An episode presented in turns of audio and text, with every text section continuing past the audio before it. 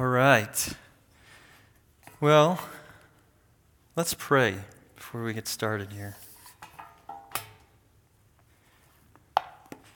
Father, we thank you for today. We thank you uh, for your love for us. We thank you that you are a God of mission, that you're a God of purpose, that you've been uh, accomplishing your, your mission since the fall back in Genesis 3, and that you have written into written us into your story and your mission, and that you've called us to participate in it. I pray that as we think about your missional work through history today, as we look at the Old Testament, that you would give us wisdom and insight. I pray that you would help us to see the implications for our lives, and, and I pray that it would grow our love for your word and our understanding of it. We pray for your help in Jesus' name.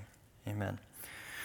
Okay, so like Aaron said, we are going to look at the mission of God in the Old Testament today. And I will tell you up front that there is a lot that we could talk about. Okay, there's just a lot of information that we could point to. And because we're limited on time, there are some things that I had to, to leave out. So some of what you're going to get today is me kind of picking and choosing what I think are the high points of the mission of God as we see it in the Old Testament. And so I'm going to give you that disclaimer up front. Um, I also want to tell you the way that we've kind of structured these classes right now is that they're mostly going to be a lecture format. So there's not going to be a lot of give and take or discussion. I'm going to kind of present to you the information, but I will say if you have questions as I'm talking, try to write it down. And then at the end, I'll release people who aren't interested in a discussion, and I will um, at least an- uh, hear your question. I don't, I don't know that I can say I'll answer it, but I'll at least listen to your question at the end. So if you have questions, go ahead and write that down. So, I want to give you a basic framework that we're going to use to think about the mission of God in the Old Testament today. Uh, three concepts that we're going to trace through the Old Testament. The first is God's desire to create a beautiful place. So, we're going to look at God's desire to create a beautiful place. The second is God's desire to create a beautiful relationship with mankind. And the third is God's desire to create a beautiful purpose for mankind. So, like I said, there's a lot we could talk about, but what we're really going to try to do is trace those three, three, three themes through the Old Testament this afternoon. There's no other place to start in a story than at the beginning. So that's where we're going to start. In Genesis 1 and 2, we're going to look at the creation account and we're going to see God's in original intent to establish this beautiful place, beautiful relationship, beautiful purpose. So if you look at Genesis 1, right, the Bible opens saying, In the beginning, God created the heavens and the earth. And then it goes on to tell the process by which God creates this beautiful place, right? It tells us of the all powerful God who forms the world. Who separates the heavens from the earth? He pulls back the waters to reveal dry ground. He forms vegetation on the dry ground. He hangs the sun, the moon, the stars in the air. He creates the birds of the air, the fish of the sea, the animals that creep along the ground. He creates this beautiful garden, right? It's a beautiful place on earth, and He creates it from nothing.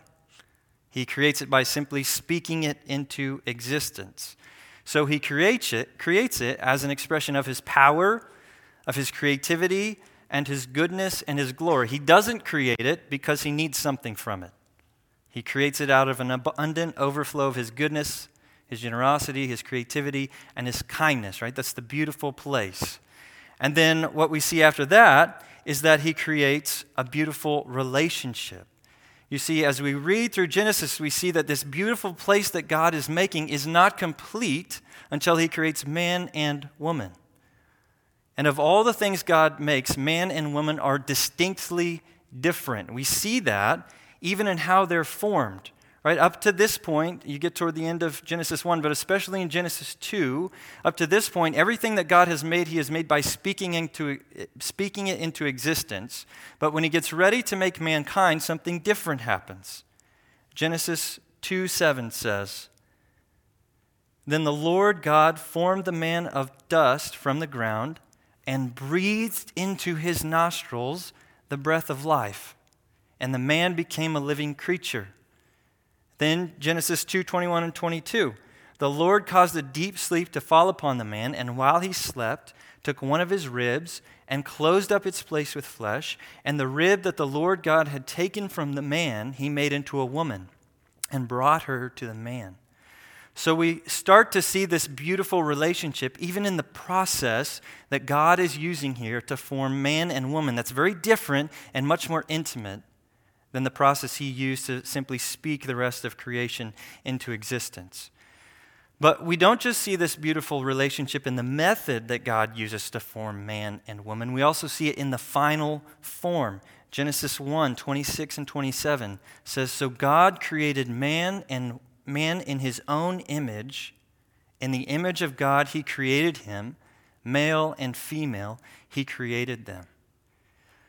So, as we're reading through Genesis 1 and 2, we see that of everything that God made, only man and, and woman are given the dignity and status of being image bearers of God. Of everything that God made, man and woman are the crown of his creation, they're the apple of his eye. He gives to man and woman unique, innate, universal value and worth and significance in a way that he didn't anything else that he made by putting his image on them. So we see this beautiful place, we see this beautiful relationship, and the last thing that we see in the opening chapters of Scripture is a beautiful purpose that God gives to man and woman. Genesis 1:28 is right after God has formed mankind, he blesses them and says to them, "Be fruitful and multiply, and fill the earth and subdue it, and have dominion over the fish of the sea and over the birds of the heavens, and over every living thing that moves on the earth." So, this is sometimes called the creation mandate. God is instructing mankind here to procreate, to spread out over the face of the earth, and to rule over his creation as good and gracious stewards who reflect him in the world. They are to pres- preserve, protect, watch over, and prune and garden and make fruitful this beautiful place that God has made. That's the, the purpose that he gives to him. And what you're going to start to see here, let me clarify, is we're going to talk about the beautiful place, the beautiful relationship, the beautiful purpose, but I want you to think of them less about these, less of these separate concepts and more of these concentric circles that overlap. You see, part of what makes the place beautiful is the fact that God dwells in it with his people. And part of their purpose is to take care of the place. And part of their purpose is the relationship with God. So we're going to talk about these three things as we move through the scriptures, but see that they, they overlap quite a bit, right? The, the place, the purpose, and the relationship. So this purpose that, they, that God gives mankind helps clarify their relationship. And here's very simple terms what we are to see of the relationship that God gives to the man and the woman. God has given them the purpose of ruling over creation under his authority, right? They are to rule over creation under his authority because he's their maker and creator. And this is the beautiful purpose that God gave mankind at creation. And this is really important for us in understanding the mission of God. Genesis 1 and 2, they're critically important for us because they show us what God was originally after in creating the cos- cosmos. This is what God was after. This is God's ideal. This is God's intent for the world. And as you read through Scripture, you will find God working against the flow of broken human history to renew and restore those three things the beautiful place, the beautiful relationship, the beautiful purpose. So, as we come to Genesis 3, we come to the problem or the conflict in the biblical narrative, at least its starting point. And I want to look at it briefly in terms of the unraveling of these three beauties. Right? God has, has created these three beauties the place, the relationship, the purpose, and now we're going to see their unraveling as we turn to the third chapter of Genesis. Genesis 3 introduces us to a crafty and rebellious serpent. And we're not told how this crafty, rebellious servant got into the garden, how he came to be, but the fact is that he is a crafty and rebellious servant. And then that tells us that something has gone wrong in God's beautiful place. And this brokenness that has entered God's beautiful place quickly causes a break in the beautiful relationship. The serpent twists God's words and successfully tempts the woman to disobey God by eating from the tree of the knowledge of good and evil. She eats of the fruit, she gives to her husband, he eats of it, and they both commit this act of rebellion, this act of sin against God by eating from the tree that he told them not to eat of. Now, at the most elementary level, that's what happened, right? God had told Adam and Eve, you can eat of all the trees in the garden, just don't eat of that one. And they went and ate from the tree. So, at the most elementary level, they were just disobeying what God had said. But uh, at a deeper level, we need to see that something else happened here. We need to see that Adam and Eve had forsaken God's beautiful relationship and his beautiful purpose. Remember, God had made man and woman to what? To rule over the earth, over the creation, under his authority. But here's what happened in the fall they submitted themselves to the authority of a created being, and in so doing, put themselves above God and what he had said. So there's a, a reversal here of this order, this purpose, this relationship that God had made in Genesis 1 and 2. And what we see in Genesis 3 is a complete and fundamental fracture to God's intended design for the universe. The beautiful place has been tainted, the beautiful relationship has been rejected, the beautiful purpose has been ignored, and this fracture leads to a great unraveling on the earth. Right? Adam and Eve are forced out of God's beautiful place. Now they're going to live on a cursed earth, an earth that brings forth thorns and thistles, a cursed earth that will now involve things like destructive tornadoes and deadly viruses and debilitating diseases. And the beautiful relationship between Adam and Eve and God is broken as well. Rather than living in intimate relationship with their maker, Adam and Eve now encounter shame and blame and hiding. They're distanced from their loving maker. They're forced out of his garden and they're given over to spiritual and physical death. This is the exact opposite of what God had desired for mankind. And we see that even God's beautiful purpose has been marred by the effects of sin. Adam is still going to work to keep the land, but it's now going to require toil and great effort. Eve is still going to bring forth children, but it's now going to be a source of great pain and difficulty. And their marriage, this beautiful thing that God had given them, the unity that they were to have to co- cooperate together in bringing about God's purpose, is now going to be marked by difficulty. So, Genesis 1 and 2 us, introduces us to a beautiful place, a beautiful relationship, and a beautiful purpose. And then in Genesis 3, everything begins to unravel because of mankind's rebellion against God.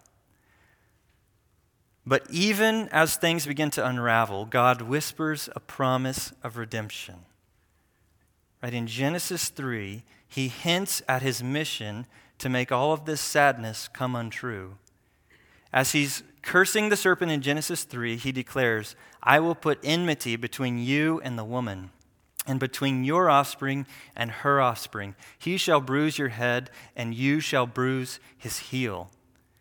So Aaron said, one of the goals for us is to see that the mission of God doesn't start in Matthew 28 or Acts chapter 2. I would say the mission of God starts here, right? Genesis 3.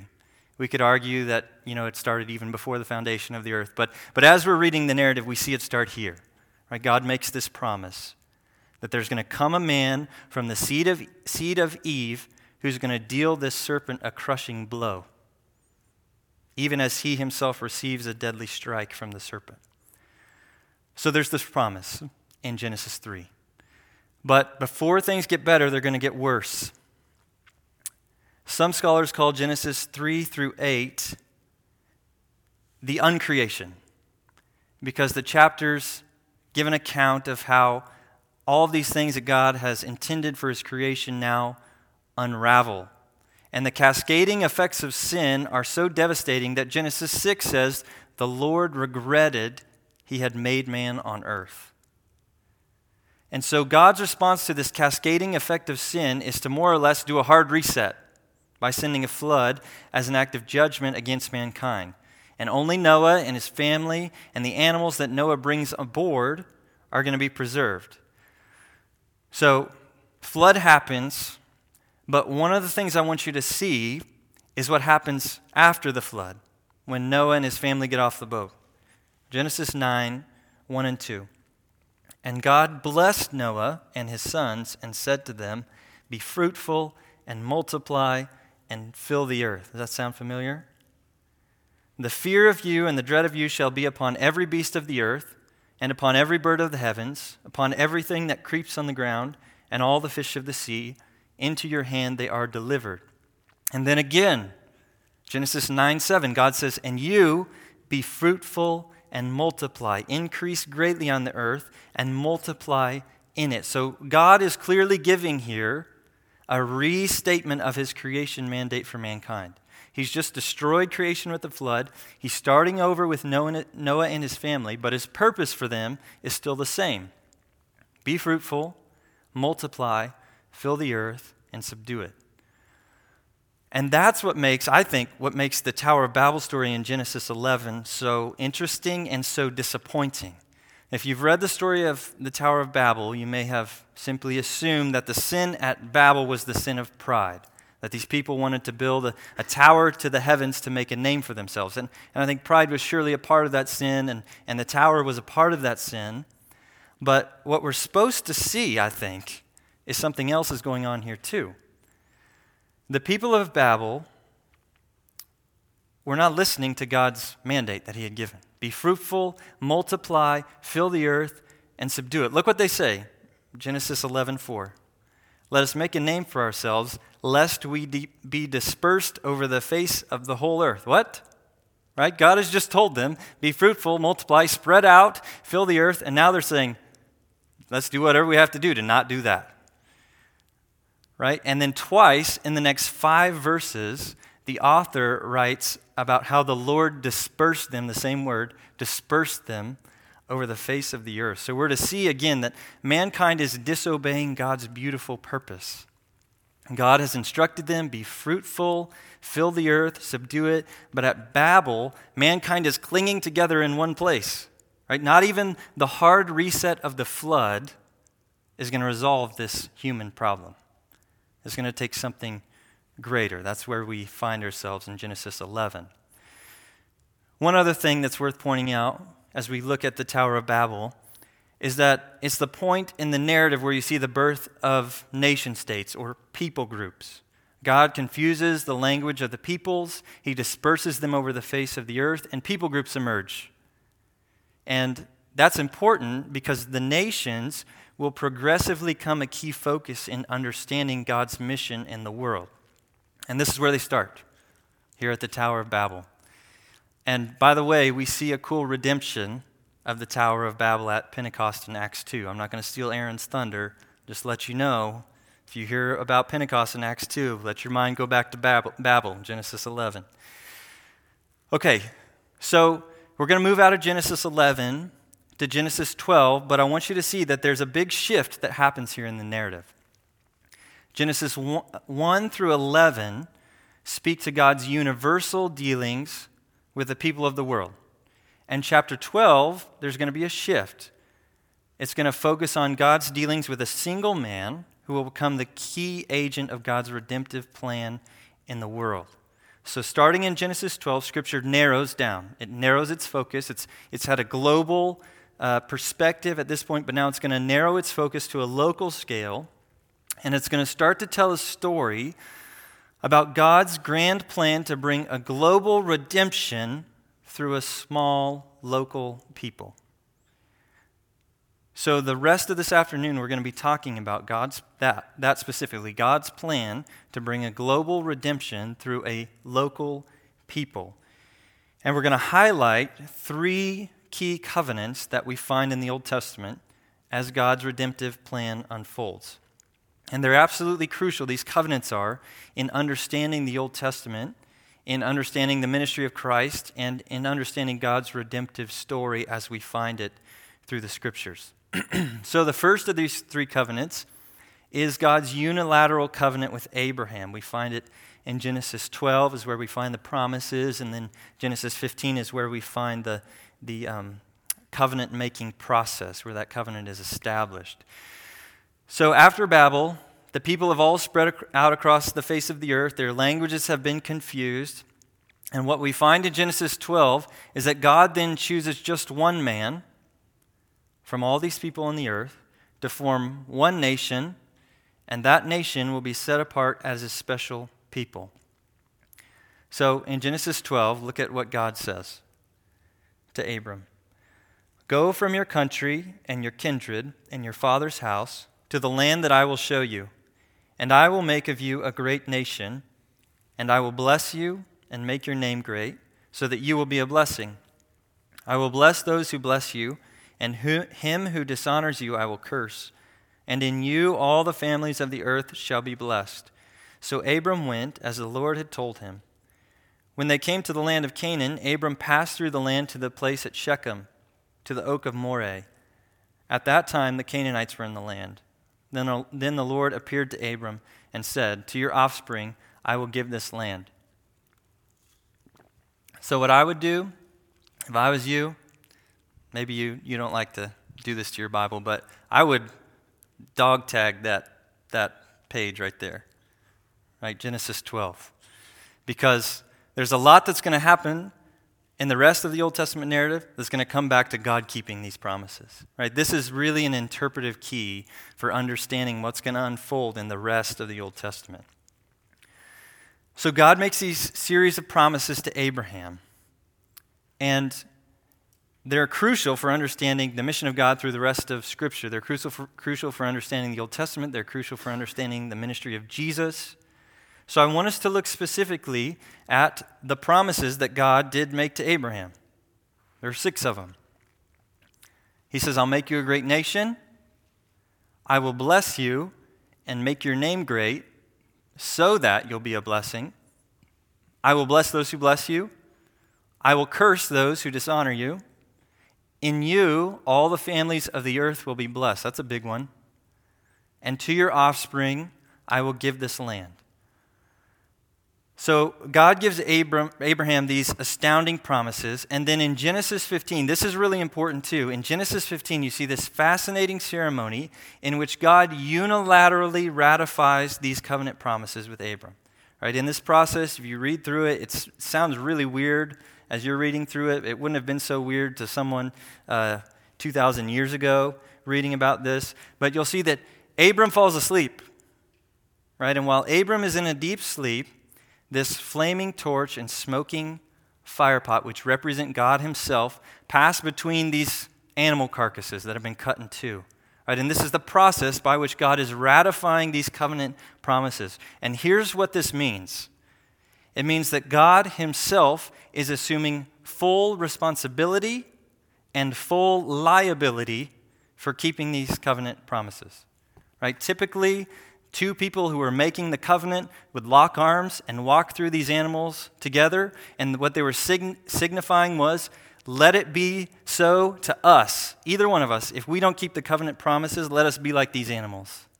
That's typically how this process of ratifying the covenant would be done. But in Genesis 15, Abram's asleep, and God passes through it himself.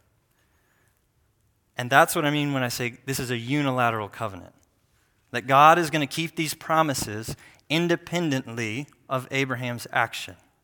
God is going to be the one who plans, organizes, leads, and executes his mission, regardless of Abraham's success or failure.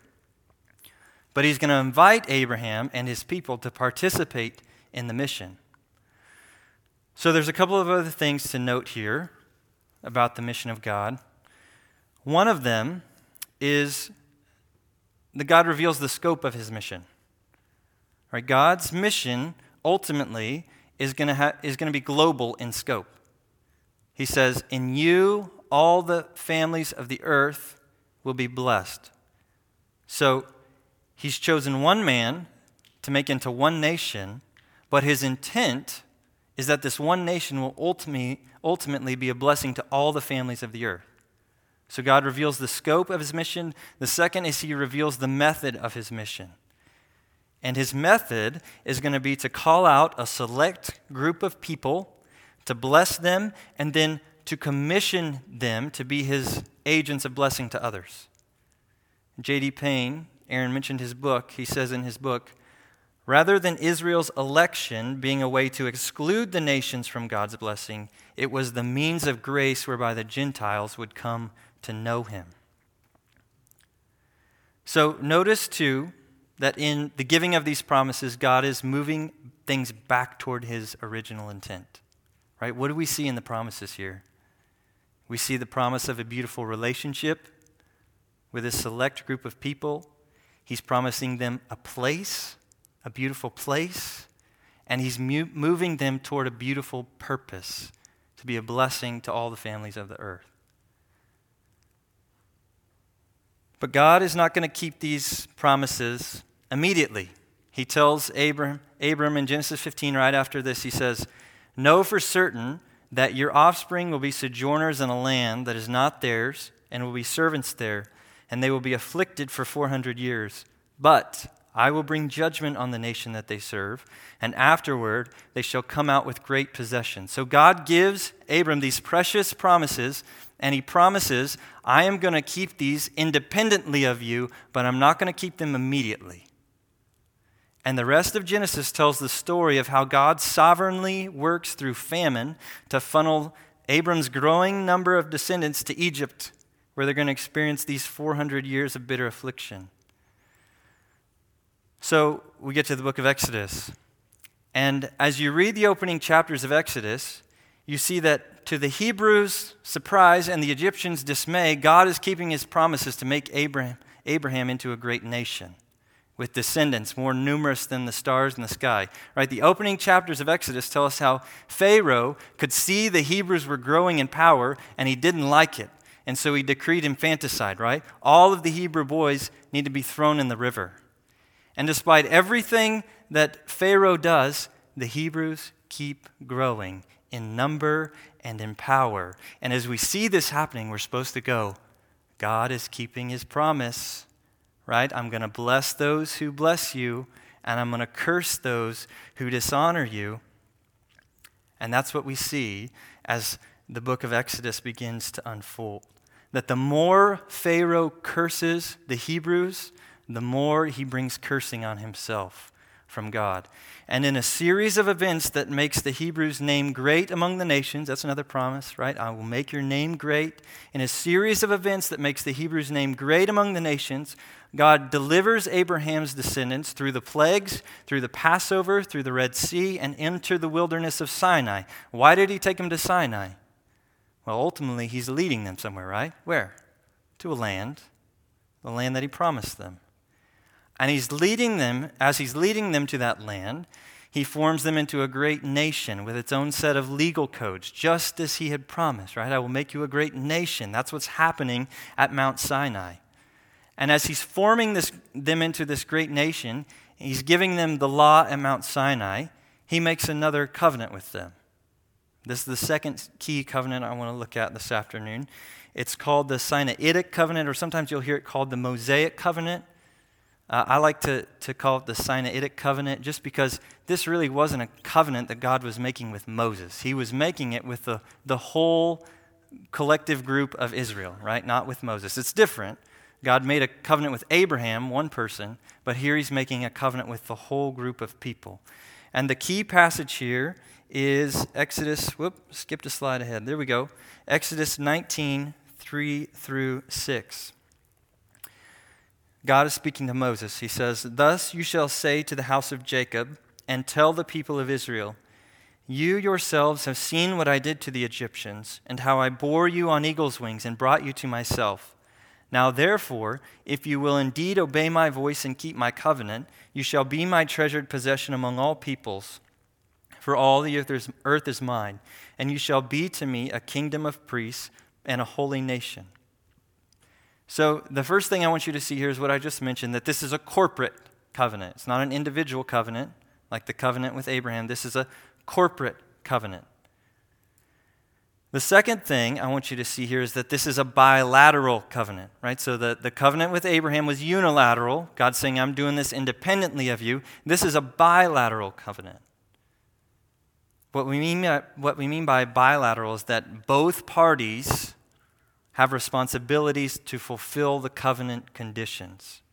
Right? God says, if you will indeed obey my voice and keep my covenant, if, then you shall be my treasured possession, a kingdom of priests, and a holy nation.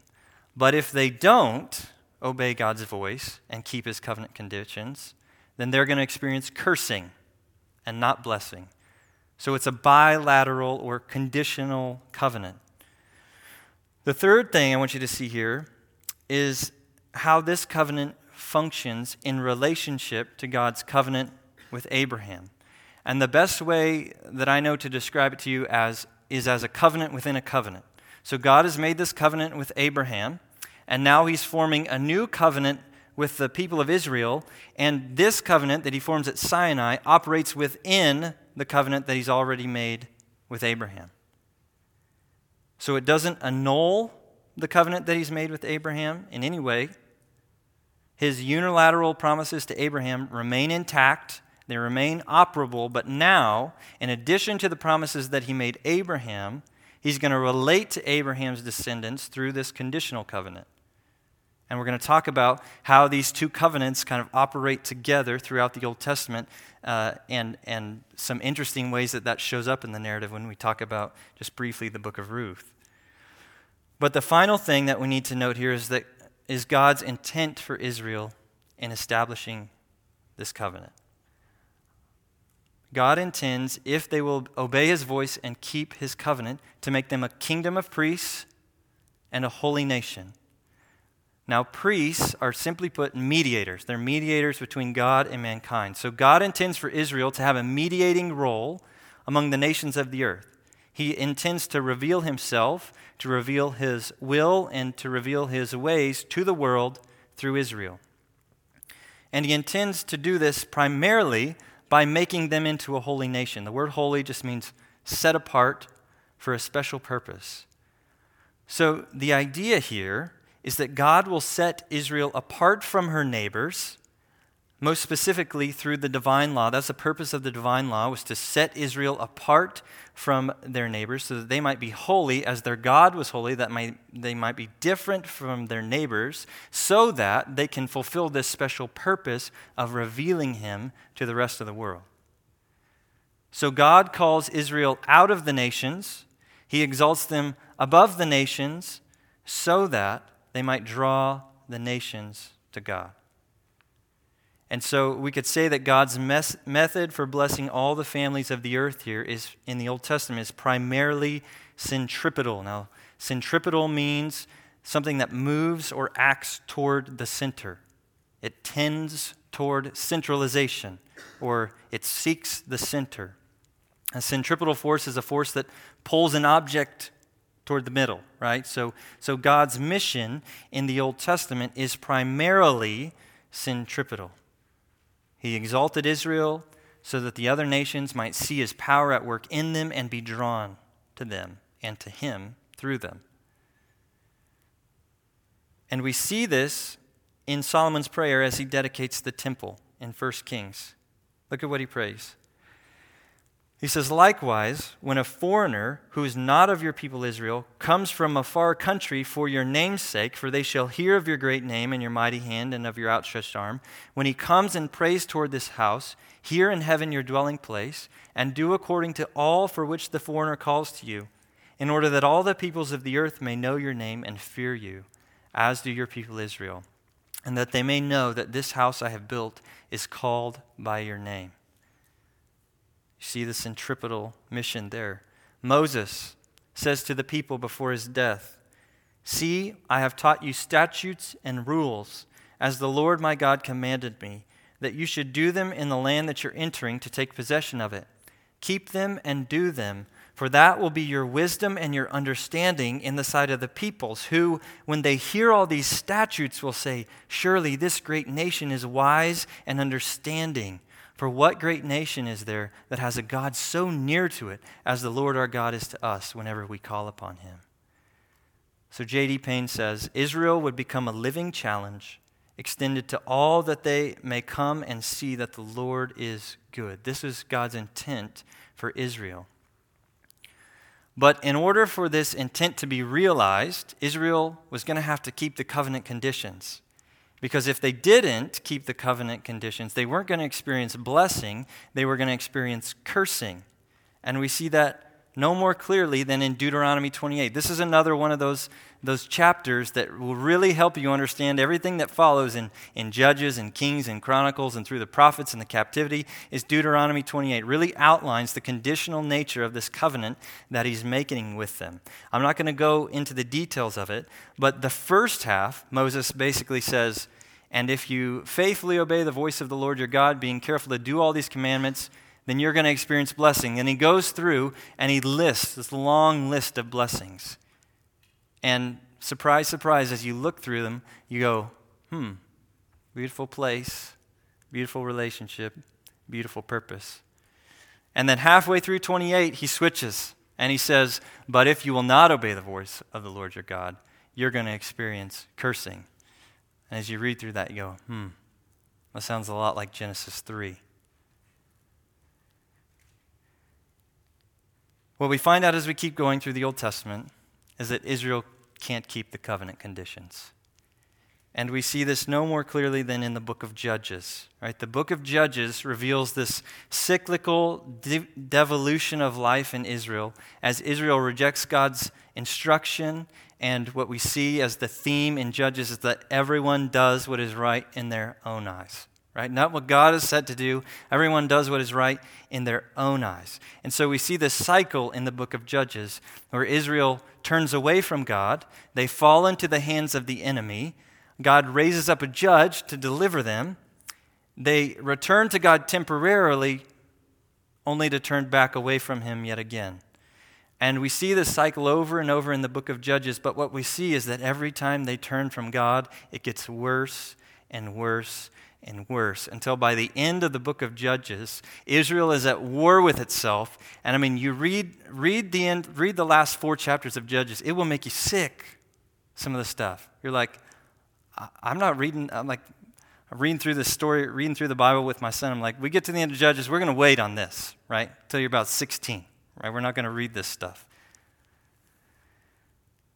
So by the end of the closing chapter of Judges, you're feeling utterly hopeless about Israel. And you're starting to wonder how is God ever going to keep these promises that he made to Abraham through this people who is so rebellious and so far from him? And then you get to the book of Ruth, which is a beautiful story that's set during the time of Judges, and it's about a Moabite woman right? Of all people, a Moabite woman, a non Israelite, a woman who is a part of the people who is Israel's most, one of Israel's most despised pagan neighbors. And so you have the story of judges who's just, who've devolved into dis, complete disobedience and disarray. And then you have the book of Ruth. You have a Moabite woman who is showing steadfast love that is reflective of God. She shows steadfast love to her Hebrew mother in law, and she trusts in Yahweh. She's one of those people who's drawn to Israel through this centripetal mission. And the end of the book of Ruth tells us that she gives birth to a son, and that son would be King David's grandpa. Right? And this is one of the most ironic and fascinating twists in the, in the Old Testament. God has chosen Israel to be his kingdom of priests and his holy nation. He's entered into this conditional covenant with them, but they reject him. So what does he do? He turns to one of their pagan neighbors, a Moabite woman, and he draws her to himself, and then he works through her to keep his unilateral covenant with Abraham. And we see the power and the sovereignty of God in keeping his promise to us, right? If Israel is not going to do their part, then God will go around them. But he's going to get it done because he promised. So from the time of Judges, we move to the time of the kings. And so Israel becomes convinced man, the reason we have all these problems is because we don't have a king like all these other nations around us. So they convince Samuel to give him a king. He doesn't want to do it, but he agrees to do it. They have Saul first. He's a, he's a mess. David takes over. And during David's reign, God makes a third covenant with Israel through King David. In 2 Samuel 7, King David tells, um, tells the prophet Nathan, I want to build God a house. And Nathan says, Yeah, that's a good idea. Go for it. Well, then Nathan goes to bed, and God gives him a dream and says, Actually, Nathan, I don't want David to build me a house. So Nathan goes back to, to David and delivers this message from the Lord. It's up there. The Lord declares to you that the Lord will make you a house. When your days are fulfilled and you lie down with your fathers, I will raise up your offspring after you, who shall come from your body, and I will establish his kingdom. He shall build a house for my name, and I will establish the throne of his kingdom forever. I will be to him a father, and he shall be to me a son. When he commits iniquity, I will discipline him with the rod of men, with the stripes of the sons of men. But my steadfast love will not depart from him, as I took it from Saul, whom I put away from before you. And your house and your kingdom shall be made sure forever before me. Your throne shall be established forever. And so, what we see here is a play on words and a covenant promise from God. Now, David was talking about building God a bayit. In Hebrew, bayit can be used to refer to a house, a physical house, right? God wanted to, to build, uh, David wanted to build God a bayit, a physical house. But God says back to him, no, I'm going to build you a bayit. But he uses that word in a different sense. You see, there's another sense of the word that's very common in the Old Testament, that word house, that can refer to a family or a social unit. So in Genesis 12, 17, uh, sorry, Exodus 12, 17, it says, The Lord afflicted Pharaoh and his house with great plagues. He's not referring to the physical structure, he's referring to the, the family of Pharaoh and the people who lived with Pharaoh. So that's the sense of the word house that God is using when he responds to David here. Right? God is going to make David an enduring family through one of his descendants who's going to establish a kingdom. And here are the, some of the key aspects that we are to see in this covenant that God makes with David. Right? He's going to make him a house, a family.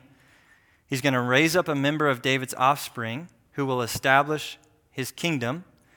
This offspring of David will build a house or family for the name of the Lord, and the Lord will establish the throne of David's offspring forever. So now let's talk about how this covenant works within those previous two covenants. On the one hand, we're to see that this covenant gives some specificity to God's covenant with Abraham, right? God's covenant with Abraham remains completely intact. But now we are to see that God is going to accomplish these promises to Abraham in conjunction with filling this covenant, fulfilling this covenant with David. They're complementary. Right? It's through the kingly seed of David that God will fulfill these promises to Abraham. He gives some specificity for how he's going to do that. But on the other hand, we're also understand that this, this covenant that God makes with David falls within the Sinaitic covenant so long as the Sinaitic covenant remains intact, which at this point in the, in the narrative it's intact. And so what that means is, as you start reading through the book of Kings and you run into evil king after evil king after evil king, that God is cursing them because of what he's promised in the Sinaitic covenant, right? If you curse, right, if you disobey, you will receive cursing and not blessing. Okay, so what it's going to take then to see this covenant with David come to fruition is a king from the line of David who faithfully obeys the instruction of the Lord as the Sinaitic covenant demands, who establishes an eternal kingdom, and who fulfills God's promise to Abraham to be a blessing to all the families of the earth. And while it temporarily seems as though David's son Solomon could be that kingly seed, Solomon ultimately turns away from God the kingdom of Israel is divided the northern kingdom of Israel, the southern kingdom of Judah, and it fails to attain God's righteous standard. In fact, the Israelites progressively turn away from God in increasing fashion. The northern kingdom is captured by the Assyrians in the late 8th century BC. The southern kingdom is captured by the Babylonians at the turn of the 7th century. Once again, God's people have been pushed out of their beautiful place They've rejected his beautiful relationship. They've ignored his beautiful purpose. And they're in captivity in Babylon for 70 years. And then they return to the promised land under the leadership of Ezra and Nehemiah. And they rebuild the walls of the city, they re- rebuild the temple. And throughout this time, through the time of the kings, through the time of the captivity, the time of returning to the promised land, God sends prophets And the prophets have a consistent message. And the consistent message of the prophets is hope that will be realized through judgment. And those are the two contrasting th- themes you see as you read through the prophets. It's a message of judgment because Israel has failed to keep the conditions of the Sinaitic covenant, but it's a message of hope because even still, God has promised to unilaterally keep this promise to Abraham, and he's going to do it. And we see in the prophets the hope of these three things that God was after even in the garden. Right? We see the promise of a future beautiful place. And prophet Isaiah writes, on this mountain, the Lord of hosts will make for all peoples a feast of rich food, a feast of well aged wine, of rich food full of marrow, of aged wine well refined. And he will swallow up on this mountain the covering that is cast over all peoples, the veil that is spread over all nations. He will swallow up death forever. And the Lord God will wipe away tears from all the faces, and the reproach of his people he will take away from all the earth for the Lord has spoken. Sounds like a beautiful place, doesn't it? We see them foretell a beautiful place. We also see them foretell of a beautiful relationship. The prophet Jeremiah Behold, the days are coming, declares the Lord, when I will make a new covenant with the house of Israel and the house of Judah, not like the covenant that I made with their fathers on the day when I took them by the hand to bring them out of the land of Egypt my covenant that they broke, though I was their husband, declares the Lord. For this is the covenant that I will make with the house of Israel after those days, declares the Lord. I will put my law within them, and I will write it on their hearts. And I will be their God, and they shall be my people. And no longer shall each one teach his neighbor and each his brother, saying, Know the Lord, for they shall all know me from the least of them to the greatest, declares the Lord. For I will forgive their iniquity, and I will remember their sin no more. That's a beautiful relationship. Jeremiah promises that it's coming. And lastly, we see the future promise of a beautiful purpose. Isaiah 60. For behold, darkness shall cover the earth, and thick darkness the peoples. But the Lord will arise upon you and his glory will be seen upon you, and nations shall come to your light, and kings to the brightness of your rising. There's a beautiful purpose. So, this is where we find ourselves as the Old Testament draws to a close. We find ourselves waiting. Church tradition holds that the prophet Malachi was the last Jewish prophet and that he spoke the words of God in the middle of the late 5th century BC. And it's after Malachi's death that Jewish tradition holds that the, the glorious personal presence of Yahweh departed from Israel and prophetic speaking ceased. Right? So that's middle of the 5th century BC. And what followed then was over 400 years of prophetic silence. Right? There was no prophetic word from the Lord. And for Israel, it was a period of political oppression, it was a period of war, it was a period of violence. And during this period, the Jews eagerly anticipated the day when God would fulfill these promises that He'd made to His people. They eagerly waited for the day of God's future beautiful place, relationship, and purpose, when those things would be restored among His people. And they expected that this would come through a promised kingly seed of David. Right, they clung to descriptions like that that Jeremiah gave in chapter 33 when he said, Behold, the days are coming, declares the Lord, when I will fulfill the promise I made to the house of Israel and the house of Judah. In those days and at that time, I will cause a righteous branch to spring up for David, and he shall execute justice and righteousness in the land. So they're waiting for this kingly seed. But the predominant Jewish conception of the coming Messiah, this, this seed from the line of David who would come to establish the beautiful place, the beautiful relationship, the beautiful purpose, their conception of who that person would be was that he would be a warrior king. And a lot of that had to do with what was happening in their history during those 400 years, right? The, the Greeks invaded, and the Greeks were, were trying to do away with Judaism, and there was war between the Jews and the Greeks, and they were trying to preserve their, their religious beliefs, but they were under the thumb of the Greeks. And there are lots of different factors in place, but the, the Jewish conception of the guy who was going to come to fulfill these promises was that he would be a warrior king. A warrior king who would rise up and destroy the unrighteous rulers of the earth, like the, the Greeks and the Romans. He would purge Jerusalem of sinners, and he would return Israel to its original glory, the glory that it experienced under the united king of David. And he would do this, they thought, through great military power, great military might, great military glory. And that's the expectation in Israel when a baby is born in Bethlehem. Right? And that's where Aaron's going to pick up next week as he talks about the mission of God in Jesus. So, I've thrown a lot of information at you, big picture overview stuff. Uh, I do want to talk about just a few implications I see for understanding the mission of God in the Old Testament. One, I hope that you can read the Old Testament and understand that it's a cohesive narrative, right? For a long time, I didn't know the cohesive narrative of the Old Testament. And so I would read stories and they just felt disconnected, right? They didn't make any sense to me, right? This is a completely random story. What do I do with this? I don't really know. And so what I did was I just didn't read it, right? I, I didn't understand the Old Testament, so I'm not going to read it. But about two thirds of your Bible is the Old Testament.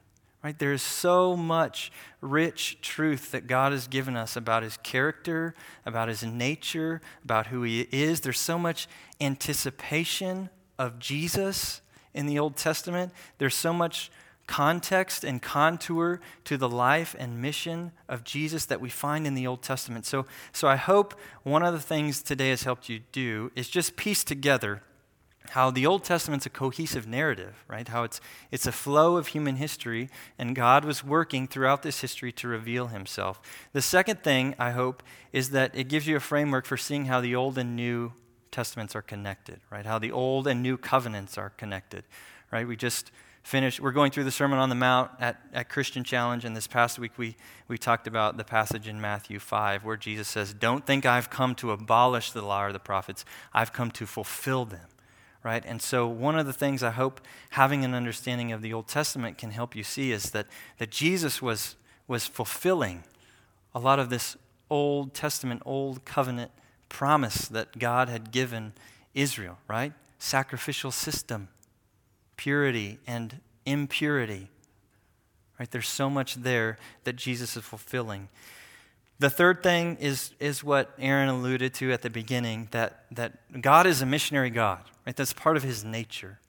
Part of his nature is to leave where he's at and to go pursue people as he seeks to accomplish his mission. And that's not just something that we do because Jesus told us to in Matthew 28. That's something we do because we want to be a reflection of our God, right? We're called to mission because we worship a missionary God. And the last thing I hope is that it helps you just understand your life in the context of God's mission history. Right? Uh, it helped me so much to see where I fit. Where does the church fit in this story? Right? To, to see the bigger picture, that I'm a part of something bigger than just Trace's life, right? There's so much more to, to what I do each day than just, well, this sounds like a good idea. Maybe I ought to do this, right? No, God has been writing this story from the foundation of the earth, and there have been thousands, millions of people who have walked this earth under the sun, same sun and moon and stars that you can look up and see, who have participated in God's mission to keep moving it forward. And now He's called us to play a part in that. He's given us a place, He's given us a time, and this is it. And this is our opportunity to be a part of it. So, those are just a few of the implications I see.